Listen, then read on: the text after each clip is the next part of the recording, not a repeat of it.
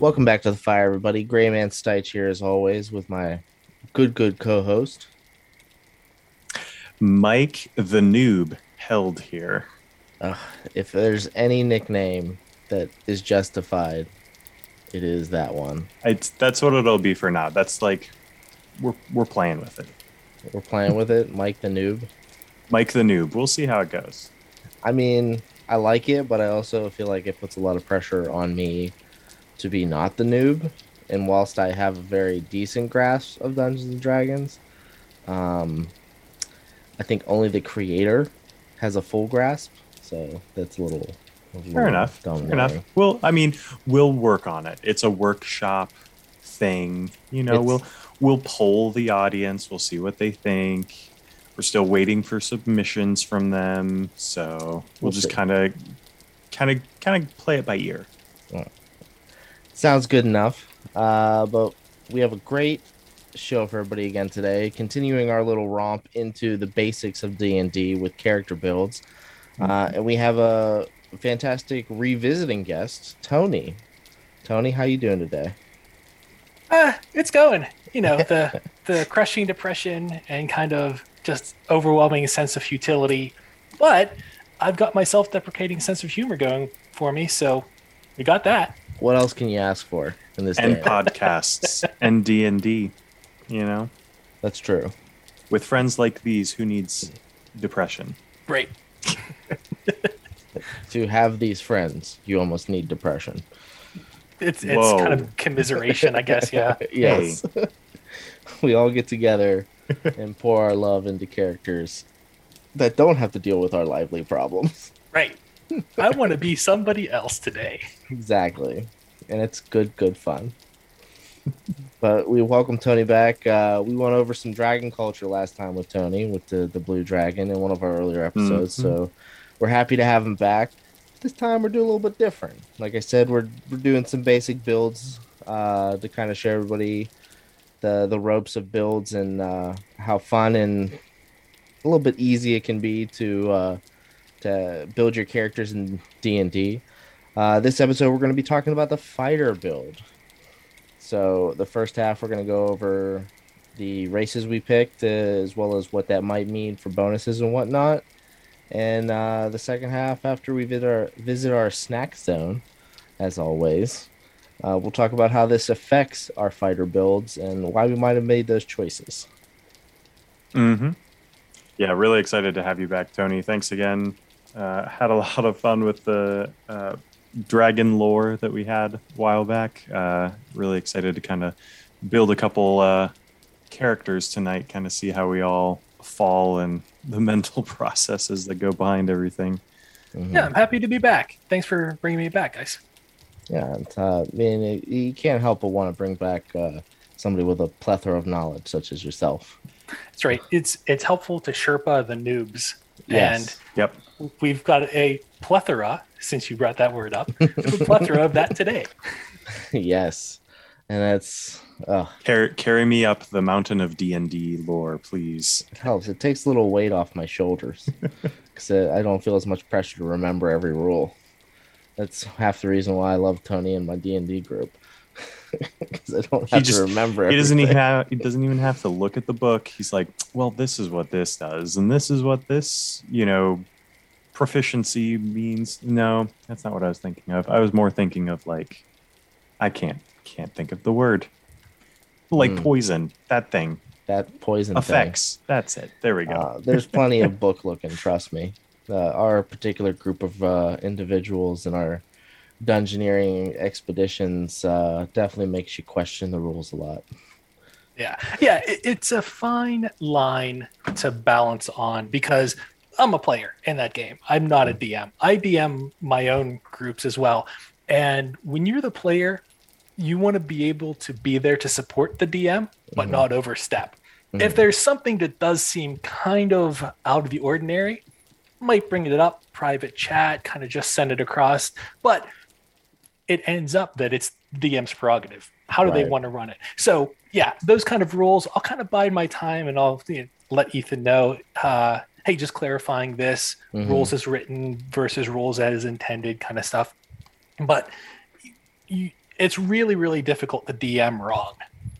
As long as everybody's having fun, as long as everybody's having fun, and you're there with friends, Mhm. it's really difficult to screw things up.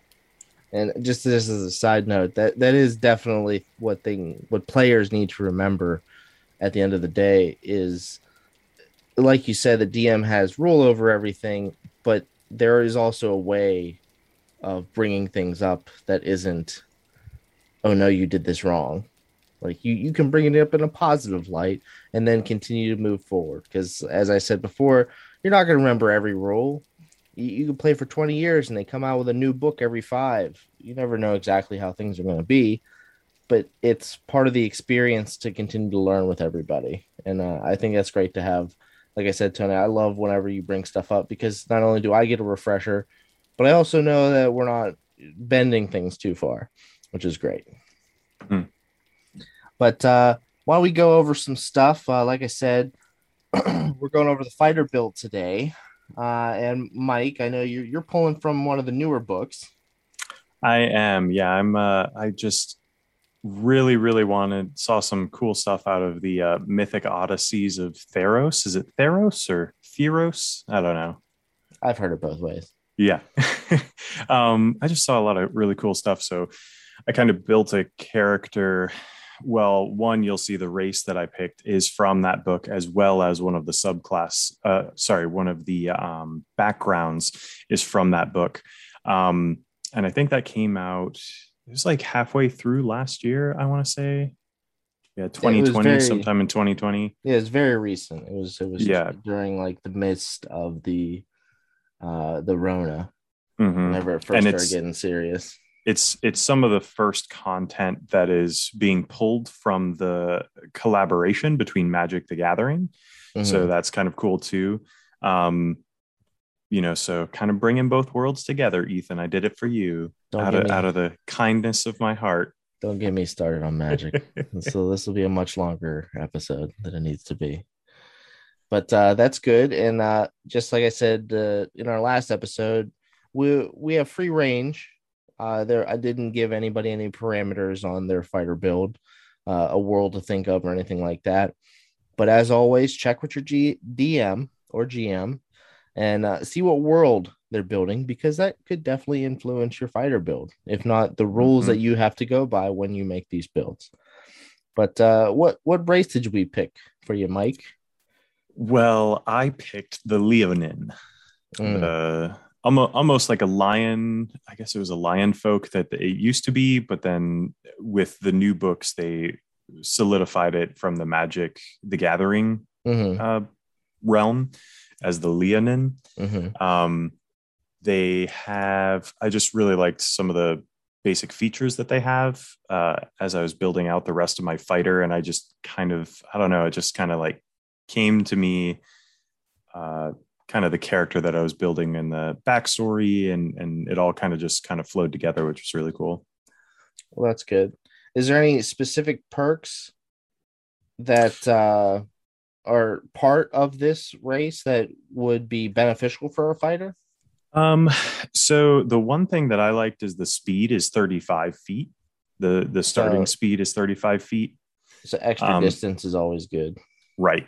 Extra distance. Uh, the other thing that kind of which was kind of like the trigger to how I started building the character was um your claws can be used as natural weapons and they count as unarmed strikes. Hmm Um But you're So- getting a you're getting a bonus though. It's, right, It's, yeah. it's not a regular on unarmed strike because the claws Right. add a, a, an extra vein of damage to that, which is pretty cool. Right. Yeah. So with with the claws, you get a one. Let me look here. Yeah, one uh, one d four plus your strength modifier. So you get a little bit extra damage, and then obviously it gets strong. It kind of grows a little bit with you as you get um, Well, higher up. That's that's normal unarmed strike. Mhm. Will, will grow with your strength.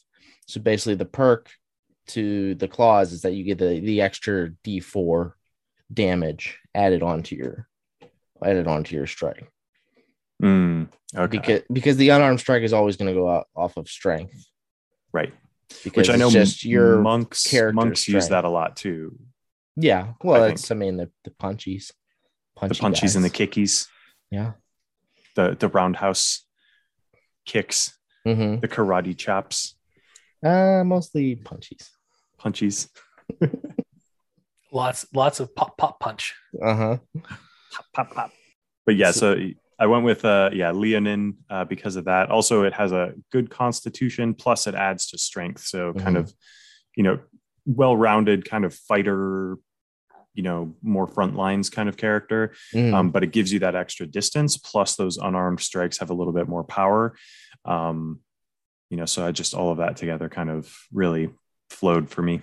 So you're you're coming out the gate a little bit stronger than than, than the average fighter because of these, pretty much. With, yeah, with uh yeah, and uh, and the good part is, you know, I can still use weapons, and I was thinking about that. I would hope Like, so that's, as a fighter. that's not what I'm. Uh, that's not what I was focusing on per se. Um, you know, as we build it out, you'll see kind of what I was going for. But the, uh, you know, unarmed strike is good to be like close distance, and then you know, I was thinking kind of have medium distance, something like a, I don't know, like a javelin or like a trident hmm um, to use with a little bit of reach. Um, Tony you know, knows a thing or two about tridents. That's right. Oh. so I uh, well, what do you know about tridents? Are you like secretly Poseidon or something? Uh, no, the character that I play in Ethan's game has a sentient trident and as, as, as treasure, and I had commandeered it from the party because nautical term trident it all kind of goes together. Mhm. Um, when I commandeered it from the party, I started speaking to it, and now like we become best friends. They, they they sing sea shanties and whatnot to, That's to each other. Yeah, that's so cool. Tell stories about what happened in body ports all over the place. hmm What's uh what's the trident's name? Uh, wave. Ooh. Yeah. All right. I like it. Yeah, real. Uh, And it just kind of like floats there. Strapped to my back, yeah. I was about Okay. to say, I don't think we ever addressed whether it floated or not. Doesn't have like its own own kind of got- control. It's got its own personality. It's It just it far just as we talks go. to you. It's Yeah. it's sentient enough to talk to you, but it can't do anything else. No. Right. Yeah. I get to carry it around. I get to show it the sights and I get to speak to it. But uh, yeah, it's all just riding my back the whole time. That's pretty cool. Yeah. So I mean that's great. That's uh, it's definitely something to uh, take into consideration when it comes to building your character, uh, because like like you said, you, you have a little bit of a uh, a starting perk, Mhm. Well, and and sometimes that can help a lot, especially if you're starting at level one. There's a lot of games that'll, you know, you'll, you'll go to level five to start out just because level one through five is a little bit dry sometimes. Which I don't know, Tony. Do you, do you think uh, that's improved over the years with a couple of the new additions? I, I felt like it's a little bit easier now to go to start at level one than it used to be. I definitely believe so. I think they started that switch in fourth edition. And I know Mhm. fourth edition kind of gets a bad rap because they really Well- tried to simplify it for like the MMO crowd. hmm but they have some really good ideas with it.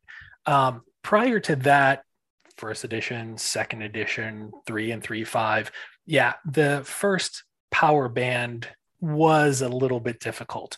Um, yeah. You were you really had to make sure that the group was only dealing with stories around the local level.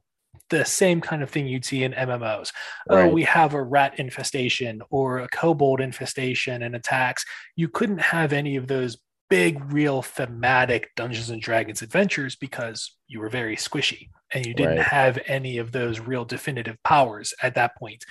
But with fourth edition and how they had brought some of those back into that specific power band, and then fifth edition as well, with def- providing some very defining characteristics and mm-hmm. defining abilities of each one of the classes, I think it has opened up that one through five level range so that a lot of DMs are willing to stay at level one and two rather than just start at four and move forward. right Mhm. because that's definitely something you got to consider is uh, uh even though you're you're building a world especially for newer members of the community it, it, they're looking for that excitement and uh, a little, sometimes it's a little bit difficult to start out with excitement, especially when you try to explain to them, Mm. no, you can't do that because he's going to hit you, and you only have two health right now. What do you mean I only have three HP? why? Why am I so squishy? Well, you're level one, and he's level fourteen. Well, you know, it's what's going to happen. But uh, so that's good, Mike. You're definitely starting off on a strong point.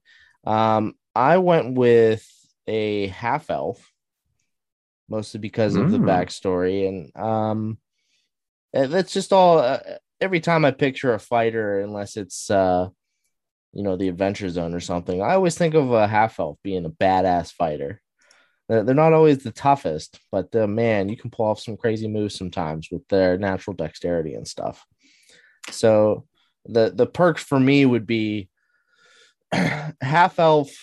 You still have some perks that you get as a human, which a lot of trait benefits, but with the half elf part, um, you're gonna automatically have up on um like archery and stuff from the beginning Right. and, and that that's kind of what I like because until I'm not as squishy anymore, uh, I can do long range and still do a significant amount of damage because of the uh, beginning perks. So th- mhm. that's that's one of the big reasons why I went with with uh, half elf. But uh, Tony, what uh, what did you go with for your uh, your fighting fighting man or woman?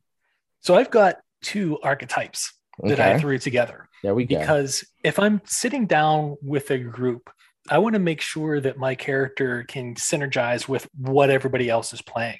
Which is so- great. We're looking at a fighter. What are the fighter's rules?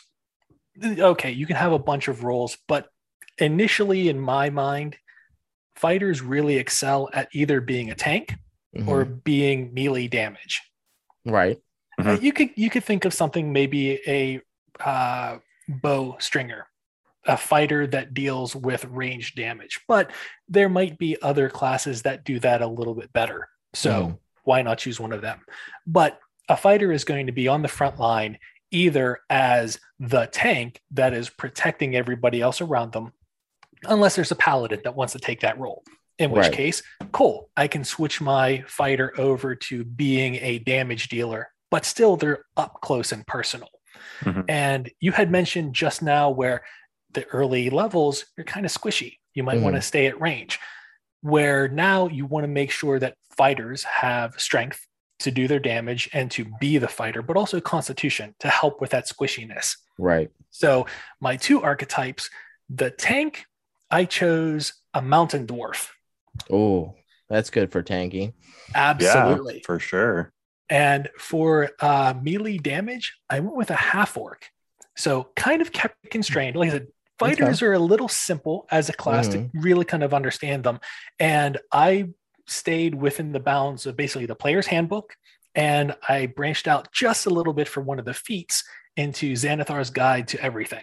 Okay. Uh, Mhm. So didn't go too wild with a lot of kind of the splat books or the extra roles there. Kind of kept it simple in case somebody just wants to dive in and get their feet wet with what a stereotypical fighter might look like and might Right. act like. So uh, as a fighter, your major um, stats are strength and constitution. Correct. So the mountain dwarf gets a plus two to both. That's just awesome. That's a good start off with those things. Yeah. Great. Any kind of bonus there works well. Unfortunately, there's a trade off there. You don't really get any extra features as a fighter that would make the mountain dwarf be your definitive fighter. Mhm. Uh, the half orc for damage does. They get a plus two to strength, but only a plus one to constitution. And in lieu of that other plus one, they get an ability called Savage Attacks, where if they get a critical, they can roll an extra damage die Right. or whatever the weapon damage die might be. Mm. right. Mhm. Which So- is which is very uh characteristic of what we went over last episode with or not last episode, the episode before with the the barbarian and the rage moments. And Mhm. you know, just having that ability to do that little bit of extra damage even at the beginning can can help a lot in a in a fight. So so having a, in a, a feat that automatically gives you a little bit more damage on a crit is fantastic. It might not happen all the time, but sometimes in a clutch moment, it can be very, very pivotal. Oh yeah, for sure. And if that is your purpose in the party to deal damage, you Mhm. want to make sure you're good at it. right? Mhm. and and it's and it's this is a great array i think of uh, the fighter class and the uh, utility of it. Like mike even just starting out brand new species and stuff there's still some perks that he finds interesting and he's not going to necessarily die right away even if he doesn't have a weapon. Uh, for me i'm more of the cautious when it comes to you know that's just my personality when it comes to characters but i can still be a fighter. Just I'd be a ranged fighter and have different perks, and it's one of the reasons why my race would be half elf. And like you said, you have the basics of both of the general um, archetypes that you would go after as a fighter, and it's still you can add a little, you know, characteristic and personality to it. So I I think it's great that. Uh, especially which it's kind of funny that uh, there's so much versatility with a fighter because that's kind of what that position's supposed to be. You're supposed to Mhm. be able to adapt to any situation, like you said, either be a tank or a heavy hitter or distraction or you know whatever the case is. You, you can definitely, I think, fighter is one of the most you know diverse classes that can kind of go in almost any direction, which I think is pretty interesting, given that 5e is more of a like you said earlier like it had its it kind of went back to the roots a little bit when it came to okay a fighter is good at fighting and a wizard's good at spells and a sorcerer is good at you know wild magic. You know it kind of got a little bit back to those roots of significant classes except because 4e like you said you kind of had a feat for a day and like you had a different spell that you could use and it didn't like everybody was a fighting wizard basically in 4e so um i still think that that that uh that soul of that options and variety come through when it's the fighter especially when you get into your uh different disciplines as you go Right. Yeah. The one thing that is really interesting looking at all the different archetypes too is that they have just such a wide array of how you can utilize the fighter. You know, you can focus more on that back line kind of just shooting arrows or, you know, I think they have the gunslinger one now too, right? Where you can actually have actual guns and like shooting at people um or you can you know you can dual wield or you can be like this fighter that is they have like the rune knight or something like that the rune it's uh, the eldritch knight that yeah they have like they just have all these things where you kind of can like blend magic or Mhm. Or you know focus more on on armor and protective fighting styles or you can really focus on distance or you can really focus on super up close. And you know it, it's it, it is so versatile looking at it. It was it was really awesome. It's the jack of all trades of uh the party. Like like tony you were just saying like if a paladin wants to step up and say no no no i'll take all the damage you can start going more towards you know just straight up damage dealing you know Mhm.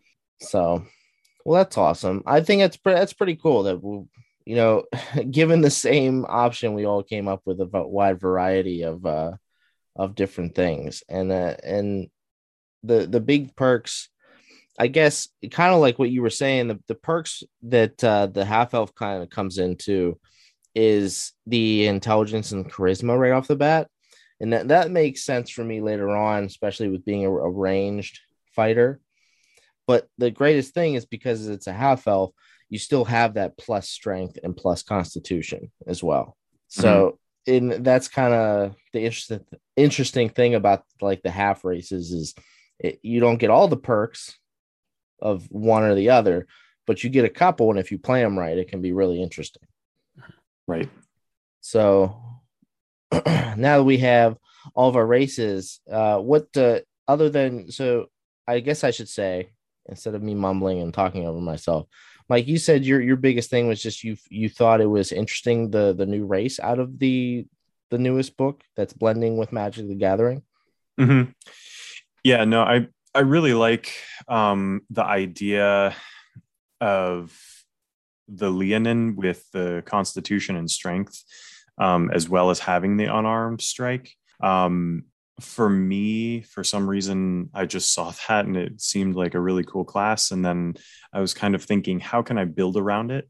Um, so I wanted to kind of build into this um, melee fighter that is all about grappling and unarmed strike type things, you know, sort of like a lion or a, a leonin, I would imagine, would do, you know, a, a much more sort of um, brutal kind of up close melee oriented and just overpowering you with you know grappling maneuvers and and fast movement and you know pummeling you with five or six attacks all at the same time when you get up to the upper uh, levels you know of just claw strikes and all these sorts of things. So it was really like intriguing to to see that. And i wanted to kind of build that uh, into my character mm-hmm.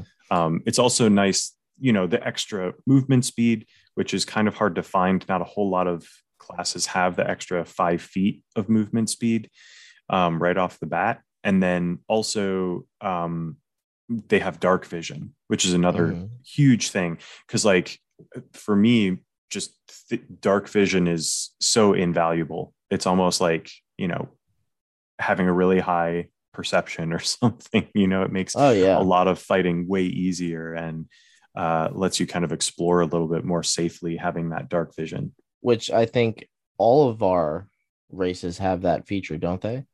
Yeah, well, with the dwarf, yeah. I'm pretty sure an orc has dark vision. Yeah, that's uh, just doing a quick double check on the half orc because I don't actually recall.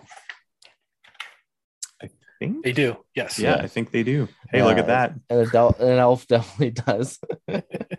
we're but, all we're all about it. Dark vision. Dark vision. Most important. it is literally can be life or death. But I do have a very important question about your character, Mike.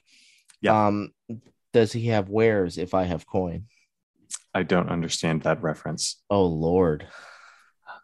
He really... has wares if you have coin. Khajiit has wares if you have coin. Have you never played Skyrim?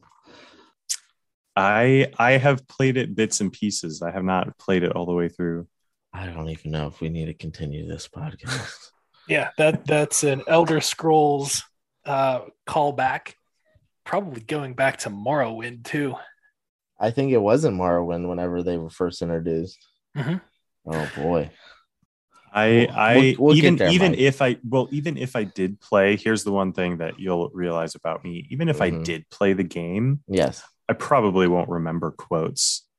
I remember like storylines, but like if if you were to like read a quote to me from somebody, I would be like, no. The, the only reason why it, it still hurts, Mike, is because if you literally Googled Skyrim top 10 quotes, that would literally be like the second quote next to, and then I took an arrow to the knee. That's the only one I uh, know. Uh, it, it is the arrow to the knee. Arrow to the knee uh, Khajiit has wares if you have coin. And do you get to the Cloud District often? Of course you don't. yes. so I, I, and I know it's horrible, but I just, yeah, I never went all the way through Skyrim. I think I played like. You meet Khajiit in like the first 20 minutes. I think he's, I went. He's literally walking the road. well, I know what the Khajiit are. I played. I played four. All right, we'll get there. Oblivion. We'll get, we'll get there. Okay. Okay. Well, One day. She were like we lost half of our listener base, but we'll five five years from now, five years from now, when when I have time to play games again. That's fine. In five years, Skyrim will come out with another limited edition. The super ultra awesome PS6, Xbox One S2 squared bugs console. and all, because I, they certainly aren't going to fix those.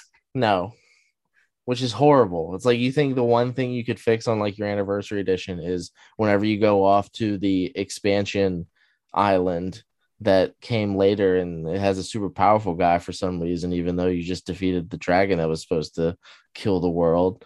Yeah. Uh, you get stuck there and it's fucked. yeah. It wouldn't be a Bethesda game without game breaking bugs. Yes, very true. I saw a uh post on Reddit, and this is total tangent, but I saw a post on Reddit that was just like a screenshot of like, oh, you're releasing the 20th anniversary edition. Oh, yeah, we were uh, we were gonna fix all the bugs. Oh, you fixed all the bugs. That's great. Yeah, but we decided to just add fishing. Yes. Oh, but, no, but the bugs are still there. Yeah, the bugs are still there. Horrible.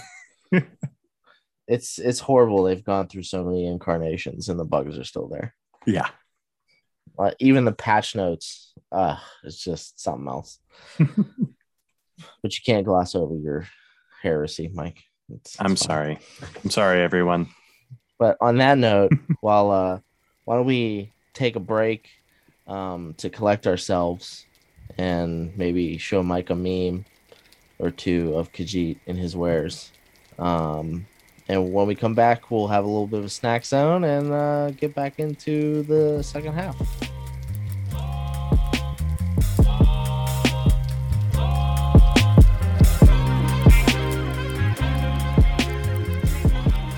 All right, welcome back, everybody. Got a couple extra logs on the fire, and uh, whenever we put some logs on the fire, I think about snacks, for obvious mm. reasons. Get some s'mores going. Snack zone. Ba-na-na-na, ba-da, snack zone. We'll we'll come up with a song. Yeah, we'll work on it. I like it. It has to stick with that kind of like 90s heavy metal, hair metal riff. That is, which is great because most of my snacks come from the '90s. So There you go. That's where all the good snacks were, man. That's true. Dunkaroos, oh, Dunkaroos. Pixy Stix, Well, this, this snack fun zone, dippers. this snack zone does not come from the '90s. Though you you'd assume it might have been from the '90s given its packaging, but uh, snack zone today. Uh, my snack for a fire would probably be those P3 protein snacks. You know, you got a little bit of everything in there: some nuts, some meat, some cheese. You know, A little and, bit. uh, I feel like uh, a fighter would definitely have that as a snack on the road. A little bit of all the protein. hmm A little bit of all that protein that he's about to burn up. and uh, with this snack was created by Oscar Mayer, the Oscar Mayer company. All right. All right. So that I thought that was interesting, and also it was invented in 2014. I yeah, I would have imagined it was a little older, but that I mean, in all honesty, that's like seven years ago. So I I don't know. I guess whenever it gets like Ethan, Ethan, Ethan, I hate to break it to you. yeah, You're you're getting old, bud. no, I'm not. Yeah, no, Stuff- no, that that's basically an Yeah. admission of it. Like seven Yep. years to somebody of my age is like last week.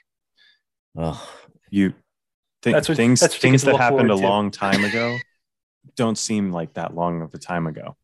no, I'm I'm saying it seemed like it was longer ago that these That's what were that's- introduced to me. What I mean, I don't know. Maybe I'm just your getting- life bleeds together. You forget is. things. It's a blur. There's a couple Eventually, things I'd you'll like have- to forget. Eventually, you'll have urinary issues. Whoa, So I'm just it, it's a, a fact of life, Ethan. a Ethan. fighter doesn't have urinary. I'm sorry I had to bring Tony on just to Better to be prepared for it. Yeah, better to be prepared for it than to be surprised. I feel like with urinary issues, you're always going to be surprised. Eh, it depends. but uh, Oh boy! Tony, so snack the- zone. what's what snack did you pick for your fighter? All right, so since I got two of them, we'll go with the Mountain Dwarf Mhm. and just kind of a little bit of foreshadowing playing into his background. I was going to say something like tea and crumpets, but you know he's a dwarf, so I don't want to insult him so much. So we're Mhm. going to go with like dwarven stout, but keep the crumpets because I just love the idea of this kind of like stout tank taking all the damage, being kind of a grizzled vet, and then setting Mhm. down his shield and having like a delicate crumpet. setting down his he'd set down his shield to make a table for the crumpets. Right.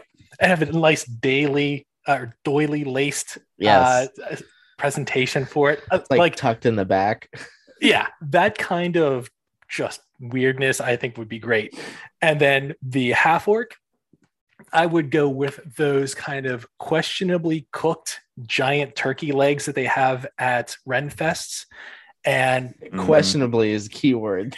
right, yeah, like it may Is not be cooked cooked all the way, through. through? You don't know, but you're at a Ren fair, so what's the worst that can is happen? Pink. The inside's pink. Should it be It's pink? it's it's so funny because it's like there is like I think it's like pork elbow and stuff, and like pork shoulder. That stuff Mhm. it it's supposed to be pink. Whenever you cook it all the way Right. through, but that's pork. right? And that's why in the back of your head you're like, "Hmm, is Should be another- okay. Is this another Right? one of those meats that's supposed to be a little pink? I mean, it's, like, not chicken because it's like in a joint or bad. something. but I, I like those. I like those Mhm. picks. Very uh very on brand for both of those. Mhm. Uh so Mike, what is your uh your your lion folk that does My- not have wares? My lion folk Leonin is. Uh, I just was trying to imagine.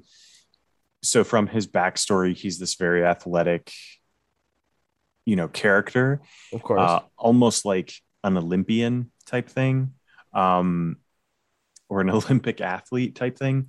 Uh, and he, since he is a Leonin, needs to eat like meat a lot too, because that's like his main source of food, you know. So I was imagining like jerky that's made out of fish or like beef jerky or like he just like randomly carries raw steaks in his pack See, he that- just see- pulls it out and eats it that all makes sense. There's jerky that's made out of fish. Mm-hmm. I need yeah to- man I need to look listen you get a real you get a dehydrator and you just let's get a little piece of cod or a little piece of tilapia and you put it in there and you just dry it out Yeah, Scandinavian sardines. delicacies. sardines like that kind of stuff man that's what i was imagining like just over the fire. I mean, obviously he won't have a dehydrator unless we somehow have a weird, really, really weird D and D world, which I'd be cool with. Well, I don't know. You could use the sun. That's how they eh, used to Right? do No, it. like the sun or like over the fire to kind of roast it out. You know, like that kind of thing. This is Yeah, on my mind. like I've a never heard of fish dryer jerky. over top of a campfire, or Yeah. playing D and D. It's high magic. You have a portal to like the fire realm in a nice little kiln or something that's portable because why not? There you go. And yeah, or some weird magic that you do. You just put it in a container and you somehow vacuum seal it and it sucks out all the This is crazy. Just Fish Boom. fish jerky contains one and a half times the protein as well as various other nutrients. I've never heard of fish jerky. yeah, man. That's it. That's what he's eating. Uh, he's Oh, got he's got a bag of it. He's just got this just gigantic bag that he always carries with him. I don't it's even like want to know how that what that smells. Salmon, Like, does it just smell like jerky? My mind is blown about. yeah, it smells like right yeah, now. it smells like smoky kind of jerky. I mean, with a little fish smell. dried Long Uh, John Silver's. Yeah, Yes, that's like that's what I envision. Is like it's more. I think it's more uh, like lox. You know how like super super salty, and then you just suck out all the water. Mm. So it's like that really salty smell with like the smoky smell if you put it over the fire. So there's like some fishing vampires that like really got in on this fish jerky business. It's a racket. yeah, I guess It's a racket. They, they just that- suck all that suck all that wet stuff out and then they just sell it to people. Man, I'm glad I can edit this. Suck all that wet stuff out. Yeah, that's the tagline now. there it is. There it is. Name of the episode. Suck all that wet stuff out with Tony. oh boy. But yeah, that's that's what I was imagining, you know, something that's really high hmm protein dense, something that he can eat quick. Also something that like fits the lion character, you know, the the lion side of him that is very focused on like, you know, you only eat meats. You don't really eat a lot of other, you know, I mean, I guess you eat fruits and and you know raw sort of ingredients. You know, you don't really eat a lot of cooked stuff. You just have like the raw stuff that you eat really quick. Well, yeah, that makes sense. Uh, I can also picture him having a, uh, um, you know, instead of like a instead of a snuff can, Hmm. it's, it's a little can of catnip. True. Yeah. Hey, man. He's got to get a little. We, we don't know. We don't know what what drugs he's got to use to stay on top. Yeah. Yes. That's right. Fighting's a dangerous career. Take, Gotta stay take on a little top. bit of that. Gotta stay catnip. on top. Gotta stay on top. Jeez. Well, now, now that we've experienced our, our snack our snack zone, uh, when we get back into it, uh, the second half, we're kind of going to be going over how the blend of our races with the fighter class kind of come together. And uh, Mike, why don't we why don't we start with you, um, with your catnip having lion person. Jerky eaten, to fish jerky eating claw striking. pretty much. So why don't we go uh basically what what kind of armor and we'll kind of go down the list of armor and stuff. Well, what what kind of armor did you start out with? I was really torn um, because with the fighter, you can start with armor or you can start with a bow.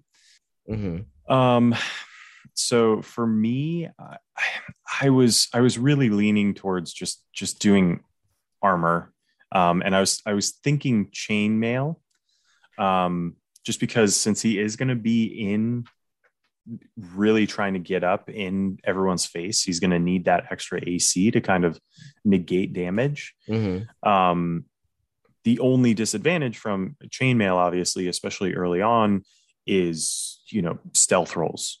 You, know, you can't be walking around. So, you know, I was like so torn with that or leather armor. Um, or you know, you get the longbow if you wanted to do that. So, but but long run, I went with the chainmail hmm Stay on the safe side. just to just to start it out and then you know of course we'll switch it up we're a fighter we can do what we want and switch it up you know down the line if they have some sort of like uh like kind of like a leather plate armor that's still more like a light armor but gives you more defense than just the regular leather right. you know that kind Is of it- stuff Is there any proficiencies that come innate with your with your race that would help out with the fighter class? Um, I mean, they're proficient in uh you can get hunter's instincts, so you can do intimidation, perception, survival, uh, or athletics. hmm So nothing I would say necessarily that is um directly related to kind of armor or anything like that. Um, you know, survival, I guess, in a in a small little regard, uh, could be helpful. Um, you know, down the line, but I feel like that's more for like poison checks or acid checks or things like that. I mean, uh, the, you got to roll a survival check. You're in the middle of the forest, and you know your Right. DM says you know roll a survival check to see if you can tell which way you got to go. So sometimes it can definitely come in handy depending on the situation you're in, which makes a lot of sense. Mm. So, what uh, what skills are you proficient in based off of your character?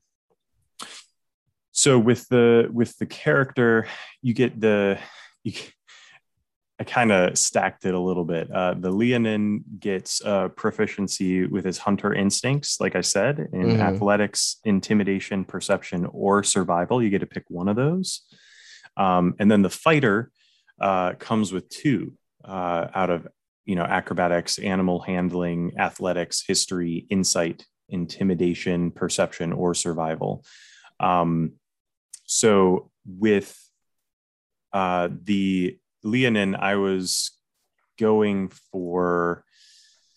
I I want to say I was going to just go for intimidation. hmm That just seems like something that is, you know, again coming from that lion nature.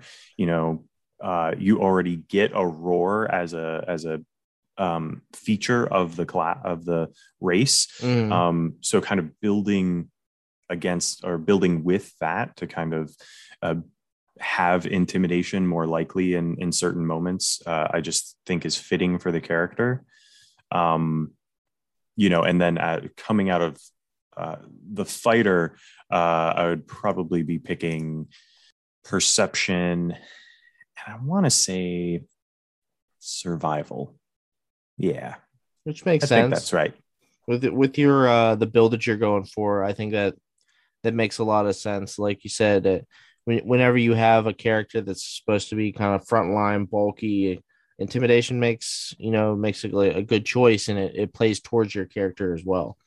So it'd Mhm. be easier to play that character and get in that mindset. You know. Mhm. Yep. And we kind of already went over your equipment basically, but what what weapons did you pick? So this one was also tough. Um, I was I was thinking like uh, doing two martial weapons Mhm. and thinking things that are a little more exotic. Like I said, kind of a trident. Um, I want to say other martial weapons. I would need help here, but I think like a javelin that's considered a martial weapon. Is that right? Yeah. Um, but I wasn't sure what the other martial weapon was. I was thinking more something Well, it's like also you depending on what what a little uh, closer range. Yeah. I mean, you got you get your hand axe, you got uh uh there's a plethora, which is another thing to bring up is a, a fighter is almost proficient in every weapon pretty much. hmm Like any any weapon or armor you pick up, you're pretty much proficient in depending on level and so on and definitely depending on which uh um like feat or subclass that you pick. Um like anything in Mhm. your hands can be a deadly weapon. Anything. And I have right. two deadly weapons on my hands already because I'm a lion. I've I've killed more men in a day than you've met in your lifetime. Stand aside. But uh, that's That does great. sound like a fighter. yeah, exactly. Uh, so those are the weapons you went with. Did you go with the standard Dungeoneers pack? I went with the Explorers pack. Okay. I, for some reason, just the Dungeoneers pack, and this is just me. I just nothing in there seems appealing. so you got to go Explorers pack. That's good. Yeah. Uh, th- is there any backstory or anything that that's going to drive you as you build your character, and maybe Yeah. like which direction you're going to take with them? So, and this is kind of where I was going before and what I was talking about before. Um, the character that I have, I was thinking uh, kind of this backstory of he's like the best athlete in his pride, um, and even sort of among multiple prides uh, in you know his home continent or Mhm. whatever. Um, you know, so he he's an His home plane. Yeah, yeah. He- He's he's an athlete that kind of like they had their own their own sort of like Olympic or Olympiad style games, you know, and they would all kind of pit each other against each other. And he was always just like he would always be the one who wins. You know, he would every single year for years and years and years. Um, you know, his family has always been kind of this high level they're all fighters and they all win these olympic games that they have between all the the prides and you know he is kind of carrying on that legacy of the family you know Mhm. because of that is like just very like full of himself he's like i'm always Yeah. going to win i'm never going to lose you know So you'd say he's prideful. did not think about it when i was writing it but damn it that is good That's good. Well, that's a solid backstory, and it's definitely something that's going to bleed into the, the the choices, especially the beginning choices that you had, which is great. Mhm. Uh, so now we've kind of gone over Mike's fighter lion prideful build, uh, Tony, what uh, why don't we go over and uh, basic what what are the perks of your different classes that are going to mix and mesh well with the fighter class and what what was the i know you kind of did with the basic one way or the other but what kind of backstory would you pick out for these characters based off of those things So the Mountain Dwarf tank, um, I standard array for both of these characters. So Mhm. kind of maneuvered around, and like I said, we want to have strength and constitution as their highest points, but you can play around with the other ones. And I thought of for the the Mountain Dwarf uh, Battle Master tank, someone who might be of a noble background Mhm. and is working towards being a knight. So just the Hmm. way that the Mhm. uh, stats kind of worked out, charisma was the dump stat that Mhm. got the eight, um, and then dexterity kind of sat next there ten because he's going to be wearing a whole lot of heavy armor, having a shield. Dexterity isn't going to be beneficial there. Right. It'd be beneficial in saving throws, but pff, that's that's what magic is for down the line. Um, he has the saves against poison because Mhm. he's a dwarf, Right. um, and then uh, taking up kind of a defensive fighting fighting style. So as long as he's got armor, he gets an extra one AC. That means that uh, with a little bit of foresight, probably a little bribing the DM, um, right out of the gate, he's sitting at 20 AC. ah, nice. That's going to be really, really good because can't really hit that with some of the low level characters. Splint mail for 17 armor, Mhm. plus one for his um, defensive fighting style, and then the shield. That you know, splint mail is just probably out of reach of a fresh adventurer, Mhm. but if he's nobility, maybe there's something there. and that's where the bribing of the DM kind of comes into play. Is it is it Yeah. ex- explaining why you would have this Something thing so that Yeah. you probably fancy. shouldn't have at level one. Right. So having the nobility background there, this is probably and low low charisma associated with that. Mhm. You can play this off as either uh, a little disfigured, ugly, um, not welcome in court because they want to have their best front forward. He might be a little bit crass, might be a bad drunk. There's a whole bunch of different ways you can play off that yeah. low charisma.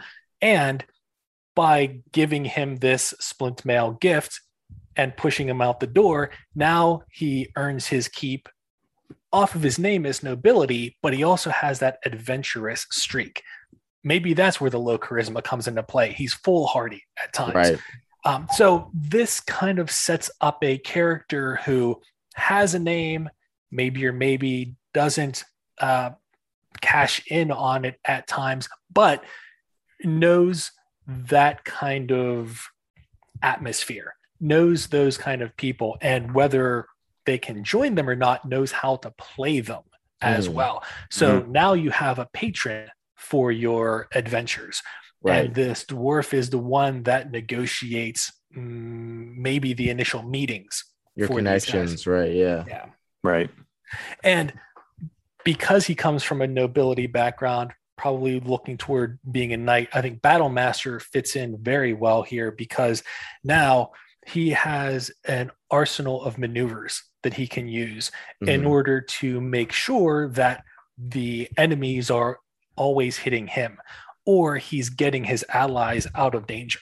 So Which- those Right. specific maneuvers allow him to, you know, goading attack where if an enemy is nearby, they have to attack you or they attack an ally with disadvantage, right. which at low levels is a big deal. Um, you can Mhm. And that- maneuver. that also makes sense with your background of like him maybe not being the the center of attention even coming from the ability that battle master was his way to make up for those shortcomings to a certain degree which i think is really cool Mhm. Yeah. Yeah, that's really cool. So, and then eh, like staying within that first batch of levels from one to five, that first kind of power band, you know, at level four, you get to have your AGI or, um, or ASI, your agility, your agility. Jesus, I just messed up there. Um, your ability score increase, or um, you can take a feat. And this is where the Xanathar's guide added in here took the dwarven fortitude there which is awesome it, it's incredible. Just the way that the stats work out that's a plus one to constitution. Right. so now he's sitting at an 18 at level four plus four to all of his bonuses. And that adds Wow. a ton of hit points right. at that level. And he can take the dodge action to heal himself. If he does manage to get hit well then he dodges as an action.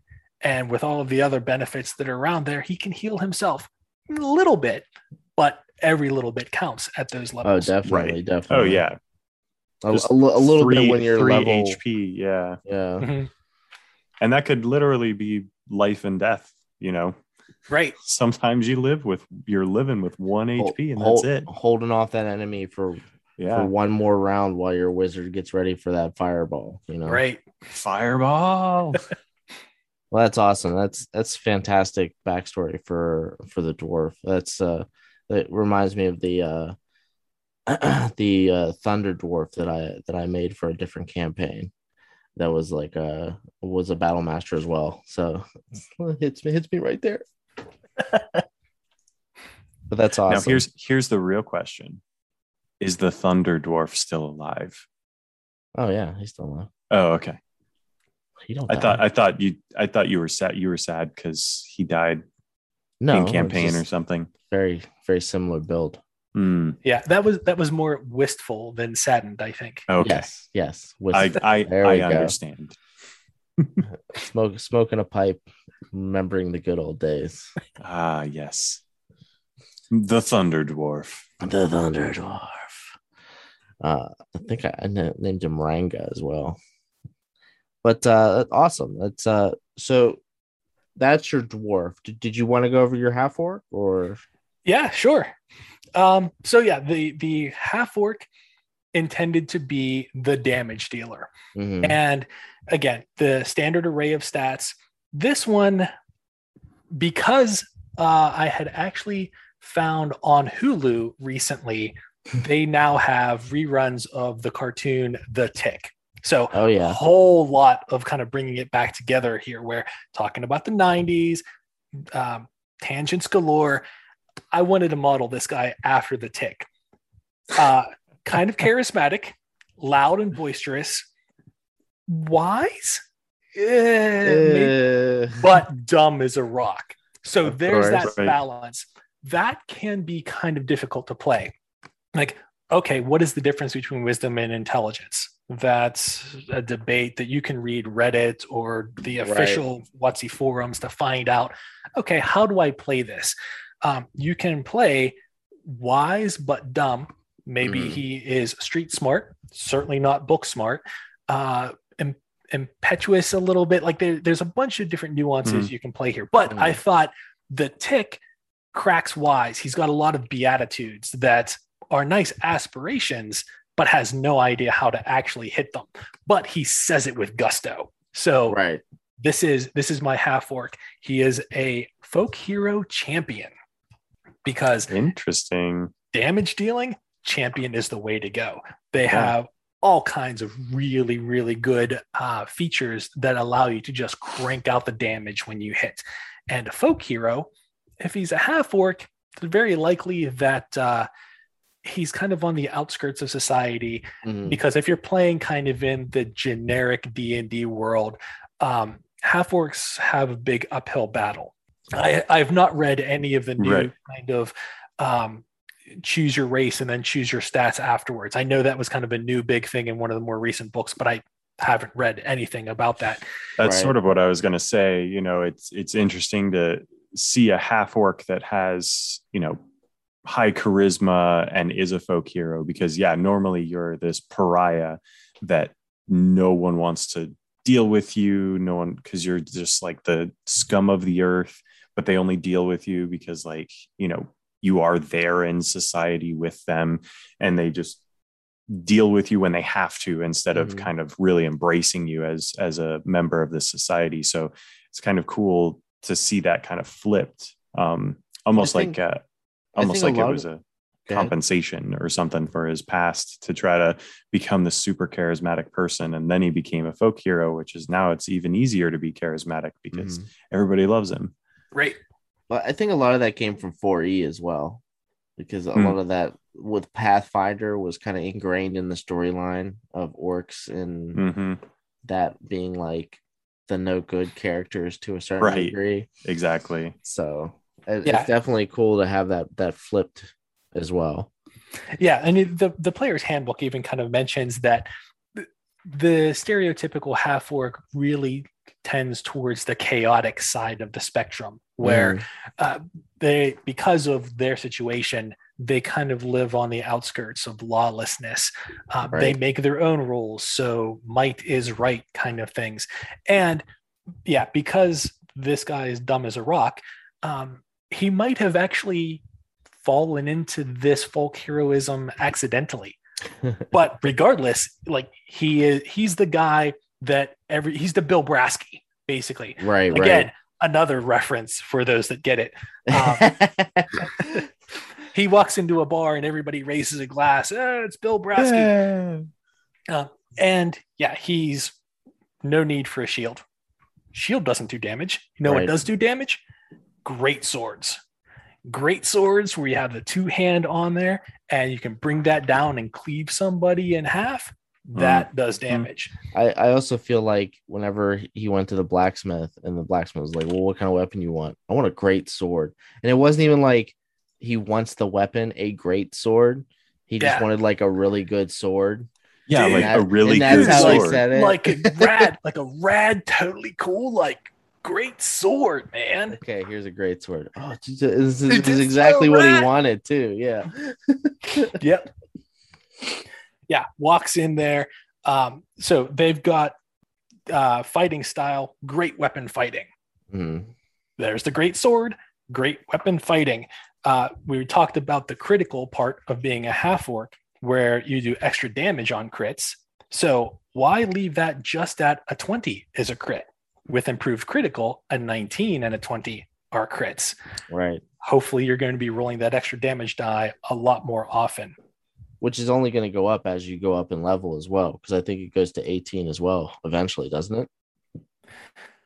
Or is that just the Mm. fighter class in general? That might be the fighter class.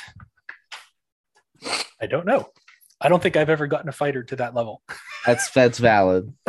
it's, it's hard to get cla characters to that level eventually. But Yeah. I'm pretty I'm pretty sure the fighter once you get to level 15 or 16 something like that, you uh you, you start doing crits on like uh 18, 19 and 20s. Nice. Even So, better to have right. half Yeah. then. Yeah, I think that. Yeah, I think it's sixteen or seventeen. It's definitely a higher level to be Yeah, able it's to real crit, high. to be able to crit that much, yeah. So yeah, and as as his proficiencies, so as a half orc, intimidation is right there. You get that baked in. Mhm. And because he is a folk hero champion, that gives you the availability for like animal handling, survival, and then kind of the the other ones that you can pick out of just the random smorgasbord. Uh, went with insight and athletics. Um, Oh, athletics good picks, yeah. because as a fighter, you kind of need that. Uh, There are a Mm. whole lot of, if you're going to min max a little bit, there are a whole lot of checks that revolve around strength athletics. And because he's a half orc, um, because of his situation, being able to read people and Mm. gauge their responses, that insight might Mm. come in handy. So being proficient there, especially when those aren't his strongest stats, those extra bonus points there will help out as well. Yeah, it's it's almost not even necessarily an, an intelligence thing, even though it falls under stuff like that. It's more just an instinctual reading Yep. of the room type of thing. That's pretty cool. Well, that's that's awesome. Uh, both those characters sound amazing, which is great, and They do sound really good. especially A great sword, but it's kind of funny going over your your half orc. It my my half elf fighter was similar, but the mere opposite to a certain degree because I still wanted to go with damage, but my damage was obviously from a distance. So I took the the archer, you know, the feats for the archer for my half elf, and I didn't start with any armor. I started with the longbow and the arrows because Mhm. that's kind of what I'm going for. Uh, it's pretty straightforward. Now the the stuff that I put in, I don't have any wisdom, but I have intelligence and charisma, and then obviously the regular strength and constitution for um the the fighter in general. Uh, but for that reason, I that's kind of why it made me laugh is because the way that you were saying, you know, to to play where you're not book smarts but you're street smart, whereas my character is probably more book smart but not street smart, whereas you're more Mm. street smart and not book smart. So I think that- that'd be it'd be kind of interesting to have them in a party together to play off one another. Yeah, Uh, it would be the the the sum or like it's the the whole greater than the sum of its parts because yeah Mhm. you have two complete opposites there where if somebody is book smart but not street smart that could weigh towards you know a, a kind of a headstrong youth. Right. half elf that's kind of fresh out of academy and Mhm. we've all been there. When we're late teens early 20s we think we're the greatest thing on earth because at that point in time we are. Um and that I know everything, and I will tell you how I do know that exactly. Exactly but that's uh, the the the cool thing about it uh, the background that i gave him was an archaeologist. And it, it kind of plays into where i want to go. Like i want to start out as archer but uh eventually i wanted him to be an eldritch knight. And my reasoning for that was he he would basically study ruins until he learned ancient magic from books. Mm, mhm.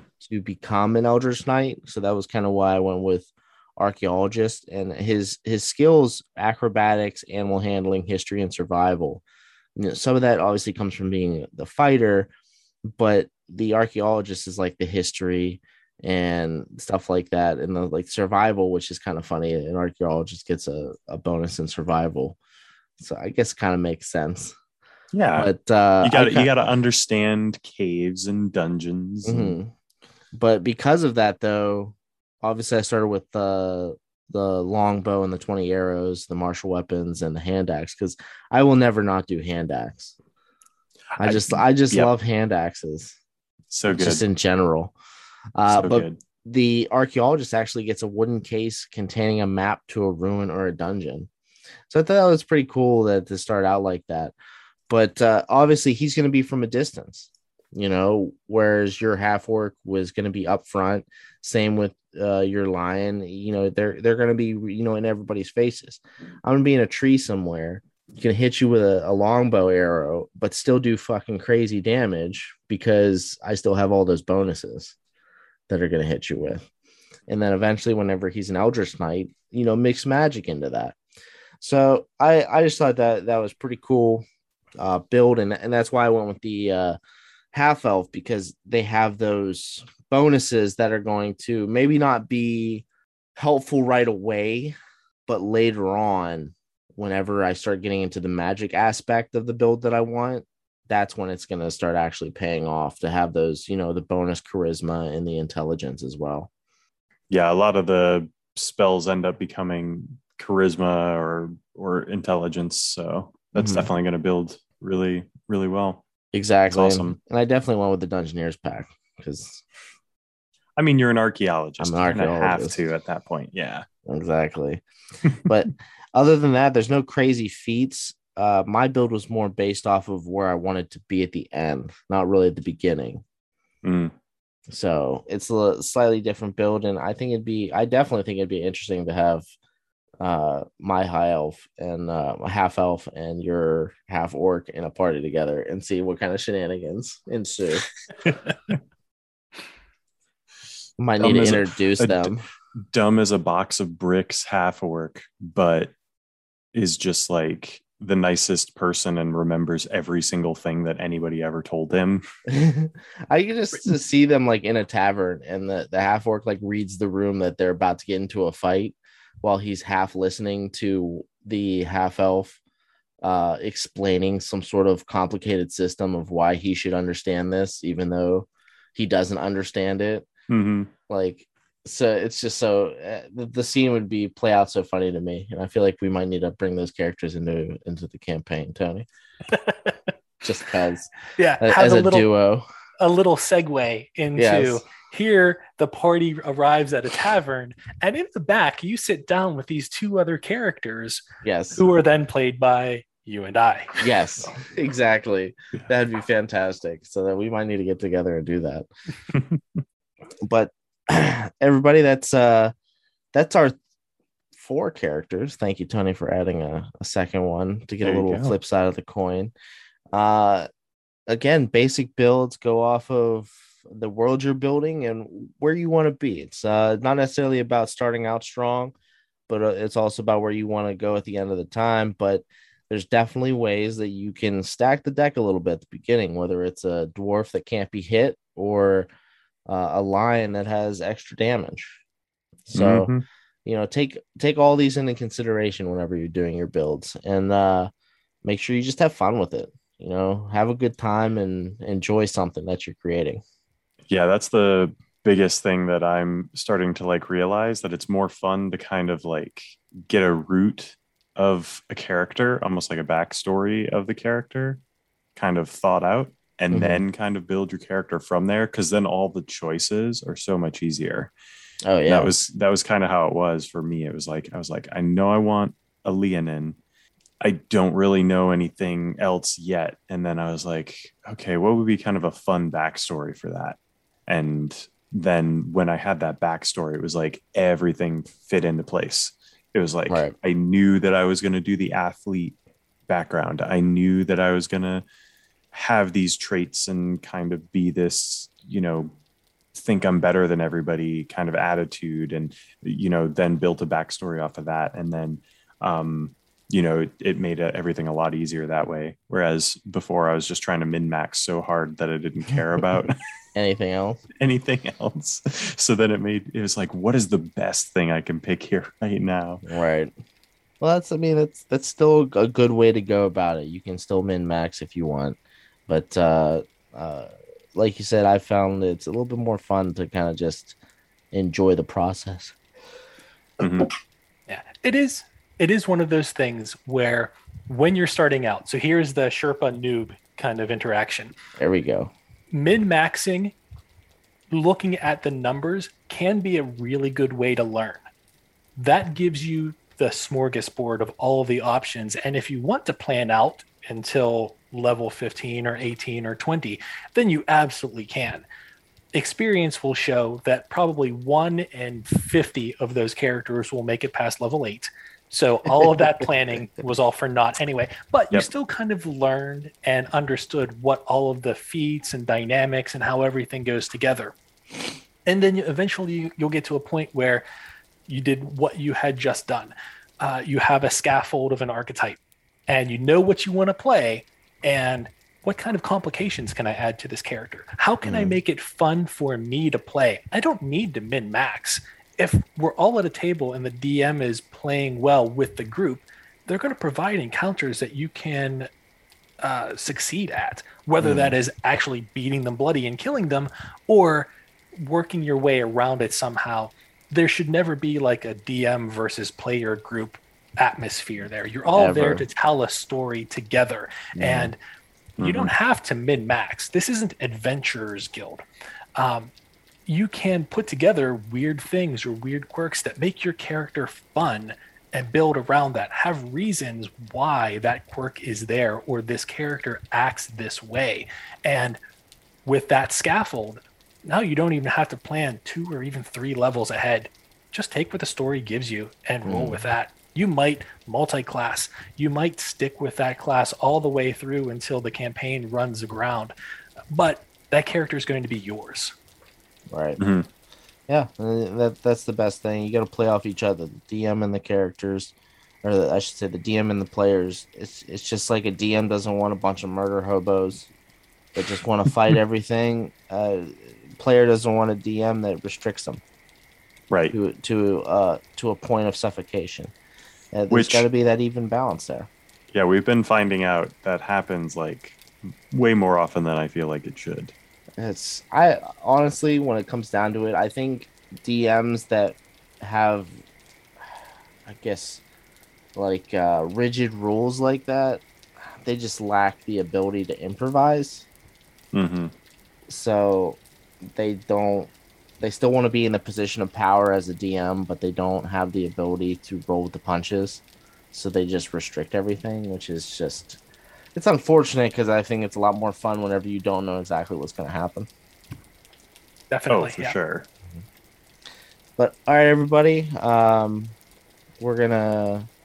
It'll be the end of the episode now. We're just gonna let the fire crackle down a little bit. Enjoy, enjoy the heat of the embers. I hope uh, everybody enjoys uh, our fighter builds. And like I said, we'll we're gonna get these builds up on the Discord. So if anybody wants to play around with them, uh, they're welcome to. Once we get the uh, the channel up and going and get them all up there. Uh, if you have any questions, definitely hit us up. And Mike, why don't you take it from here? Yeah. Uh, thanks again, Tony, for uh, coming out and spending some time with us again and uh, building some really fun characters. Um, you know, did you have anything that you are trying to plug? Do You have anything coming up creatively that you're working on currently? Uh, still, the Internet podcast is still rolling through. Uh, a little bit backed right. up at the moment. So there are, uh, I think we had gone just a week dealing with folks on vacations or kind of real life stuff. So the edits are coming along a little bit slowly, but there are currently 58 episodes out there for you Woo! to gorge on. So enjoy. Enjoy Yins it, and ladies that. and gentlemen. Yins and Yins that. the Pittsburgh experience. Awesome. Yeah, we'll have to uh, make sure that we get um, links in the show notes and everything like that for for Yins and that. Um, you know, and and anyone who listens, uh, be sure to subscribe to the podcast on Apple Podcasts, Stitcher, Spotify, or whatever else you listen through. There's a whole crap ton of them now. and uh, leave a review and find us on Instagram at the Fireside, uh, on Twitter at the Fireside, or uh, come chat with us in the Discord. Uh, that's uh, bit.ly slash Fireside Discord. Uh, we'll have all those links in the show notes because we have a bunch of uh, underscores and periods in between some of the letters. Yes. so uh, we'll look for that, and uh, we'll see you all around. All right, everybody. Again, like like Mike said, Tony, thanks again, and uh, hope we see everybody around the next fire.